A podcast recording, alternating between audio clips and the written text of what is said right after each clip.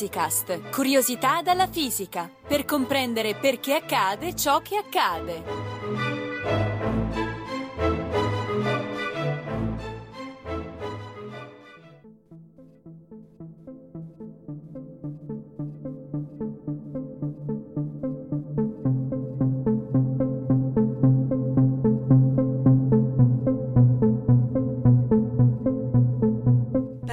Di radioattività con Giovanni Vittorio Pallottino, già docente del Dipartimento di Fisica della Sapienza e autore del libro La radioattività intorno a noi, fra pregiudizi e realtà. Quasi tutti oggigiorno hanno sentito parlare di radioattività, in particolare associata alle centrali nucleari e agli incidenti avvenuti. Cosa possiamo dire di utile a Physicast sull'argomento, professore?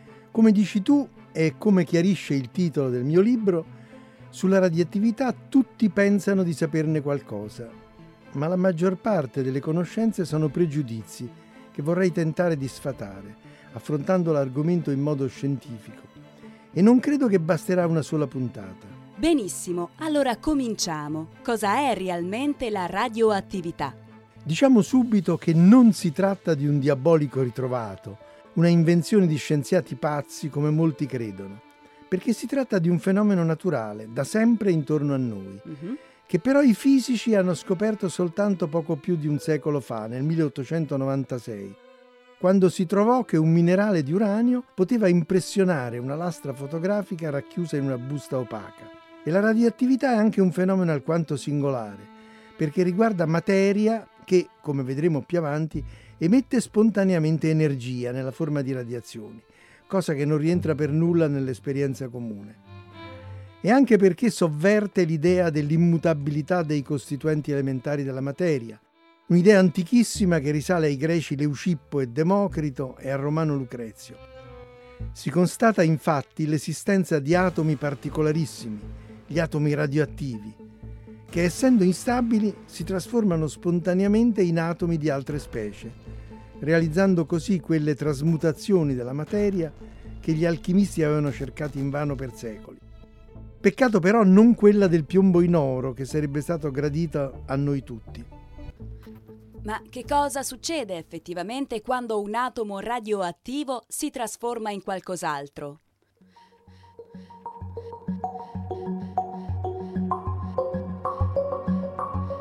Beh, più precisamente quello che si trasforma è il nucleo dell'atomo, nucleo che è fatto di protoni dotati di carica elettrica uh-huh. e di neutroni che, come dice il loro nome, sono particelle neutre. Sì. Questo processo di trasformazione è chiamato decadimento radioattivo. Mm.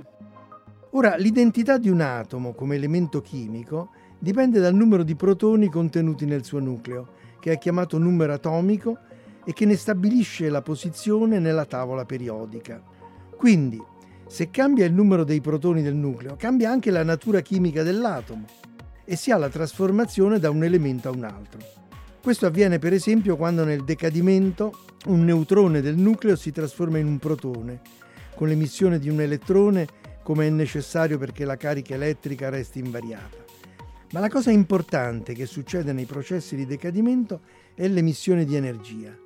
Importante perché questa energia emessa sotto forma di radiazioni è veramente parecchia, tipicamente un milione di volte maggiore dell'energia liberata nel corso di una reazione chimica, Caspita. per esempio nelle reazioni di combustione.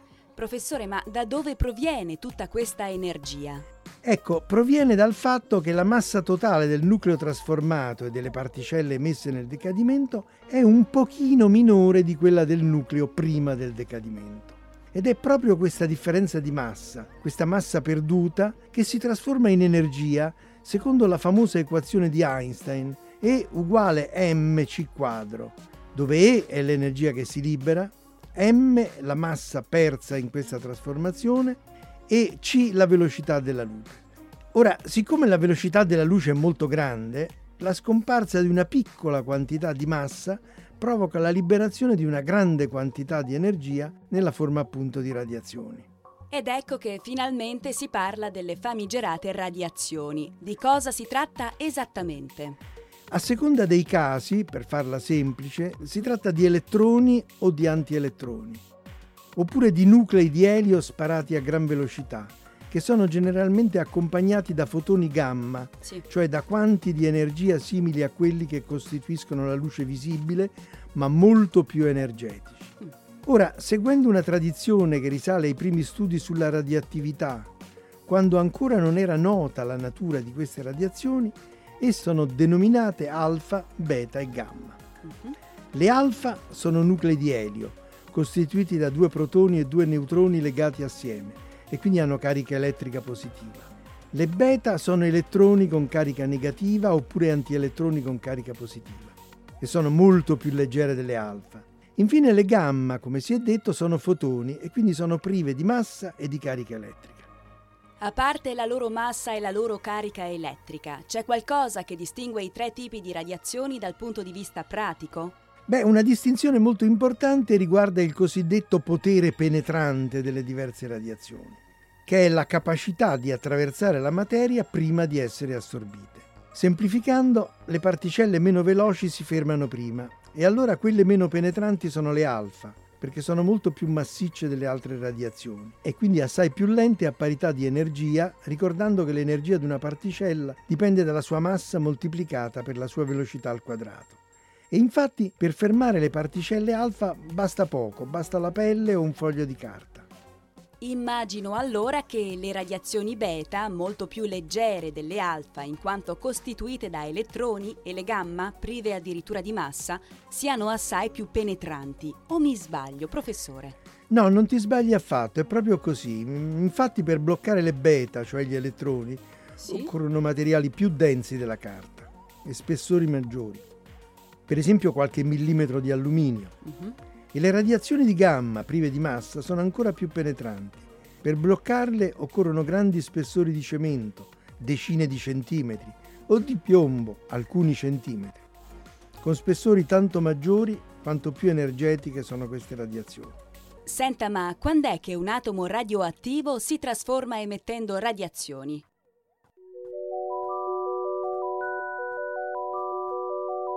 Ora, se noi consideriamo un singolo atomo radioattivo e ne seguiamo la vicenda, non possiamo dire assolutamente nulla, salvo che è intrinsecamente instabile e che quindi prima o poi si trasformerà.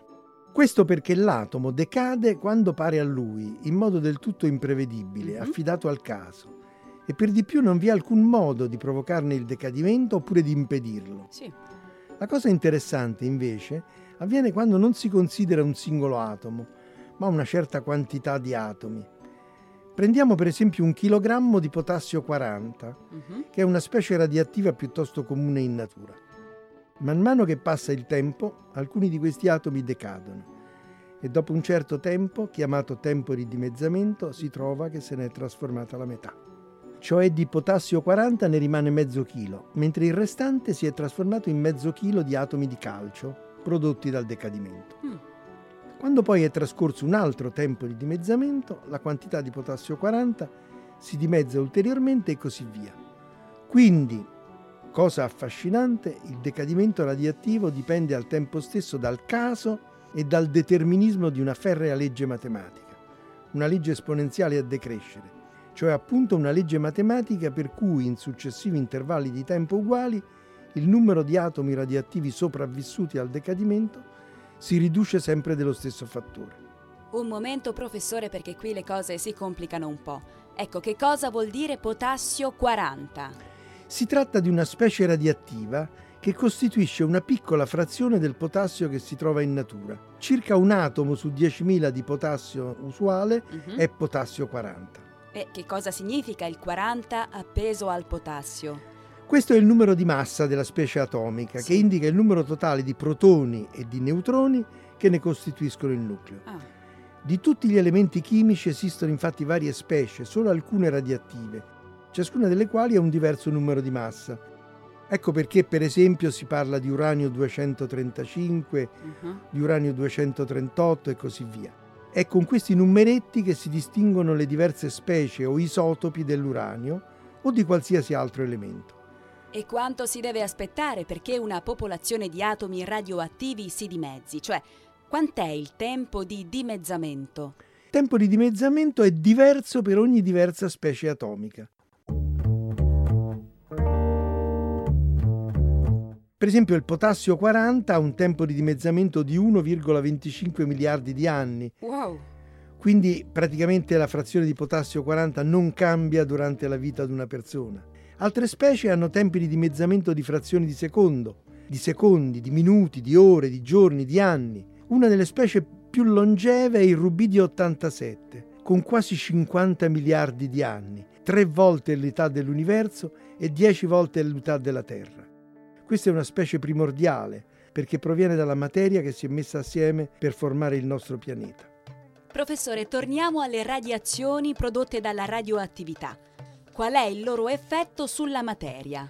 Quando le radiazioni interagiscono con la materia, il loro effetto è un vero e proprio sconquasso, sia pure estremamente localizzato. Sì. Abbiamo detto prima che la loro energia è molto maggiore di quella prodotta da una reazione chimica Mhm. e quindi è molto maggiore anche dell'energia che lega gli elettroni ai nuclei degli atomi, in particolare gli elettroni più esterni.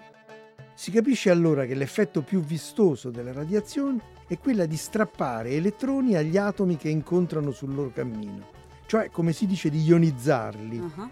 trasformandoli in ioni, ossia atomi privati di uno o più elettroni. Questo effetto di ionizzazione si presta molto bene a rivelare le radiazioni, come è stato detto nella puntata Vedere le particelle elementari. Mm, sì. Ora ricordiamo qui che un gas, che normalmente è elettricamente neutro, quando viene ionizzato dal passaggio di una radiazione diventa un conduttore di elettricità. E allora applicando al gas una tensione si produce una scarica elettrica che viene rivelata molto facilmente. Ogni tic di un contatore Geiger, per esempio, corrisponde al passaggio di una singola particella ionizzante. Mhm. E qui va sottolineata l'estrema sensibilità di questi strumenti nella rivelazione della radioattività, cosa che rende relativamente facile rivelare la presenza di sostanze radioattive, mentre l'individuazione delle sostanze chimiche inquinanti richiede analisi specifiche assai più elaborate. Ci fa anche un esempio pratico degli effetti della radiazione sulla materia? Certamente, anzi ne faccio due. Mm, Il primo riguarda le memorie RAM sì. usate nei calcolatori, dove ciascun bit di informazione è rappresentato dalla presenza o dall'assenza di carica elettrica nei minuscoli condensatori che lo costituiscono, che possiamo immaginare come tante scatoline in grado di immagazzinare carica elettrica. Qui la ionizzazione prodotta dal passaggio di una particella alfa può modificare lo stato di carica di un elemento di memoria, alterando così l'informazione Mm, cioè lo 0 diventa 1 e l'1 diventa 0. E per questo nella lettura di queste memorie si utilizzano speciali codici in grado di correggere gli errori. Un altro esempio riguarda gli effetti sulla materia vivente, dove la rottura dei legami chimici provocata dalle radiazioni crea danni, alterando la costituzione delle molecole biologiche, fra cui il DNA. mhm. Ora, in realtà questi fenomeni avvengono assai di frequente in modo naturale negli esseri viventi, anche in assenza di radiazioni, e ad essi pongono rimedio vari meccanismi naturali di riparazione. Ma se la radiazione è molto intensa, questi meccanismi naturali possono risultare inefficaci e il danno resta, con il rischio che questo danno possa condurre allo sviluppo di un tumore. Come si valuta la radioattività di qualcosa? Si può rappresentare con qualche numero? La radioattività di una certa quantità di materia si valuta considerando il numero dei suoi atomi che si trasformano ogni secondo. L'unità di misura di questa grandezza si chiama Becquerel dal nome dello scopritore della radioattività. Per fissare le idee prendiamo una comune banana di medie dimensioni. Ok. Ogni secondo circa 15 dei suoi atomi decadono emettendo radiazioni. E allora diciamo che la sua radioattività ammonta a 15 becquerel. Wow, mamma mia, che tipo di radioazioni emette? Nel 90% dei casi si tratta di radiazione beta che attraversa circa un centimetro di corpo umano prima di fermarsi, ma nel 10% dei casi è radiazione gamma molto penetrante. Mhm. Ma in ogni caso la banana è solo un esempio, non è un'eccezione. Tutto il cibo è radioattivo per il potassio 40 e gli altri atomi radioattivi che contiene. La radioattività di una bella bistecca con patate, per fare un altro esempio, Sì? è di circa 150 becquerel. Caspita. Ma questi livelli sono tutt'altro che pericolosi. Le norme di sicurezza europee, per esempio, indicano che per la carne la soglia di pericolosità è di 600 becquerel al chilogrammo, Mhm. che è anche parecchio cautelativa. Ma allora anche il nostro corpo è radioattivo? Certo, In una persona di corporatura media, 70 kg, si trasformano circa 8.000 atomi ogni secondo, in gran parte atomi del potassio 40 che assumiamo con il cibo, e quindi si tratta di 8.000 becquerel di radioattività. E quanto è radioattivo un neonato? Il calcolo è facile, va in proporzione al peso e lo lasciamo a chi ci ascolta. ok. E le dosi di radioattività di cui a volte si parla hanno a che fare con i becquerel? Le dosi di radioattività hanno certamente a che fare con i becquerel, ma non sono la stessa cosa. Ok. I becquerel rappresentano la radioattività di qualcosa, come numero di atomi che decadono emettendo radiazione. La dose invece rappresenta quanta della radiazione emessa da qualcosa viene assorbita da qualcos'altro. Ah, capisco. Più precisamente, per dose si intende l'energia assorbita da una certa quantità di materia rapportata alla sua massa. E quindi si misura in unità di energia, cioè joule, al chilogrammo. Questa unità si chiama sievert. E senta, professore, a quali dosi di radioattività siamo esposti normalmente? Quali sono i livelli pericolosi? In Italia la dose media annua a cui siamo sottoposti è di 4,5 millesimi di sievert. Uh-huh. La maggior parte dei quali, 3,3 millesimi, è dovuta alla radioattività naturale, ah. il restante a quella artificiale, in particolare derivante dalla cura della salute, diagnostica medica e terapia. E qui va precisato che in Italia sono assolutamente trascurabili i contributi dovuti agli esperimenti militari nucleari del passato e agli incidenti nucleari di Chernobyl e Fukushima. Certo. Va detto inoltre che vi sono grandi differenze tra un luogo e un altro. A Viterbo e Napoli, per esempio, sì. la dose dovuta alla radioattività naturale è cinque volte maggiore che ad Aosta. Caspita! E queste differenze sono ancora maggiori nelle diverse parti del mondo nello stato indiano del Kerala, per esempio, uh-huh. la dose di origine naturale è di 16 millesimi di sievert, 5 volte maggiore che la media italiana, senza però che si siano registrati problemi per la salute delle popolazioni esposte a questi livelli. Però sui livelli pericolosi non c'è ancora detto nulla. Vogliamo parlarne ora? Beh, veniamo a questo punto che è parecchio delicato. Sì. Ora, il pericolo maggiore riguarda l'assorbimento a breve di forti dosi, uh-huh. come può avvenire nel caso di gravi incidenti con il rilascio di sostanze radioattive che non si riesce a confinare adeguatamente.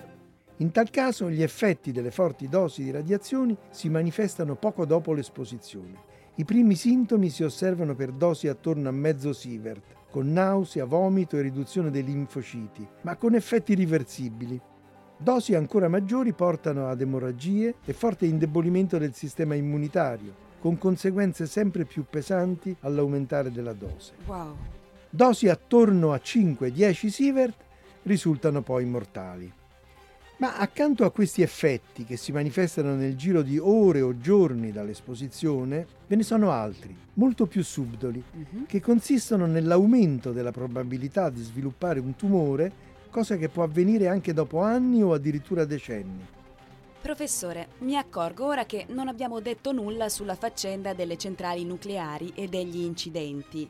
Vogliamo provare a discuterne ora? Ma direi di no, perché si tratta di un argomento al quale è necessario dedicare un minimo di spazio se si vuole andare oltre a qualche frase fatta poco istruttiva. Uh-huh. E del resto ci sarebbe anche parecchio da dire sugli impieghi utili della radioattività, certo. non soltanto nella diagnostica medica e nella terapia dei tumori, ma anche nella datazione di reperti archeologici, nell'agricoltura, nell'industria.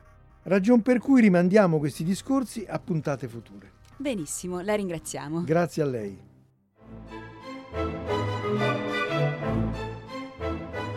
Physicast è un podcast in cui docenti universitari e ricercatori parlano di fisica con il linguaggio di tutti i giorni. Realizzato da Riccardo Faccini, Gianluca Licausi, Giovanni Mazzitelli e Giovanni Organtini, con la collaborazione di Chiara Piselli e Carlo Mancini, la regia di Edoardo Massaro e di Chiara Crociata e il supporto dell'Associazione Frascati Scienza e di Radio Sapienza. Le puntate precedenti ed altre informazioni sono consultabili su www.fisicast.it.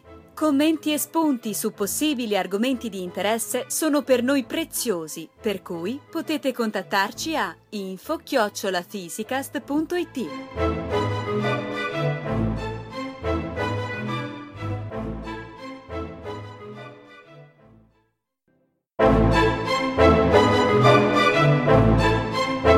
Physicast è un podcast in cui docenti universitari e ricercatori parlano di fisica con il linguaggio di tutti i giorni. Ideato da Riccardo Faccini, Gianluca Licausi, Giovanni Mazzitelli e Giovanni Organtini, realizzato con il supporto dell'Associazione Frascati Scienza e di ricercatori dell'Istituto Nazionale di Fisica Nucleare, di quello di Astrofisica e della Sapienza. Interviste di Chiara Piselli e montaggio di Edoardo Massaro. Le puntate precedenti e altre informazioni sono consultabili su www.radio radioscienza.it slash physicast. Commenti e spunti su possibili argomenti di interesse sono per noi preziosi, per cui potete contattarci a physicast-radioscienza.it.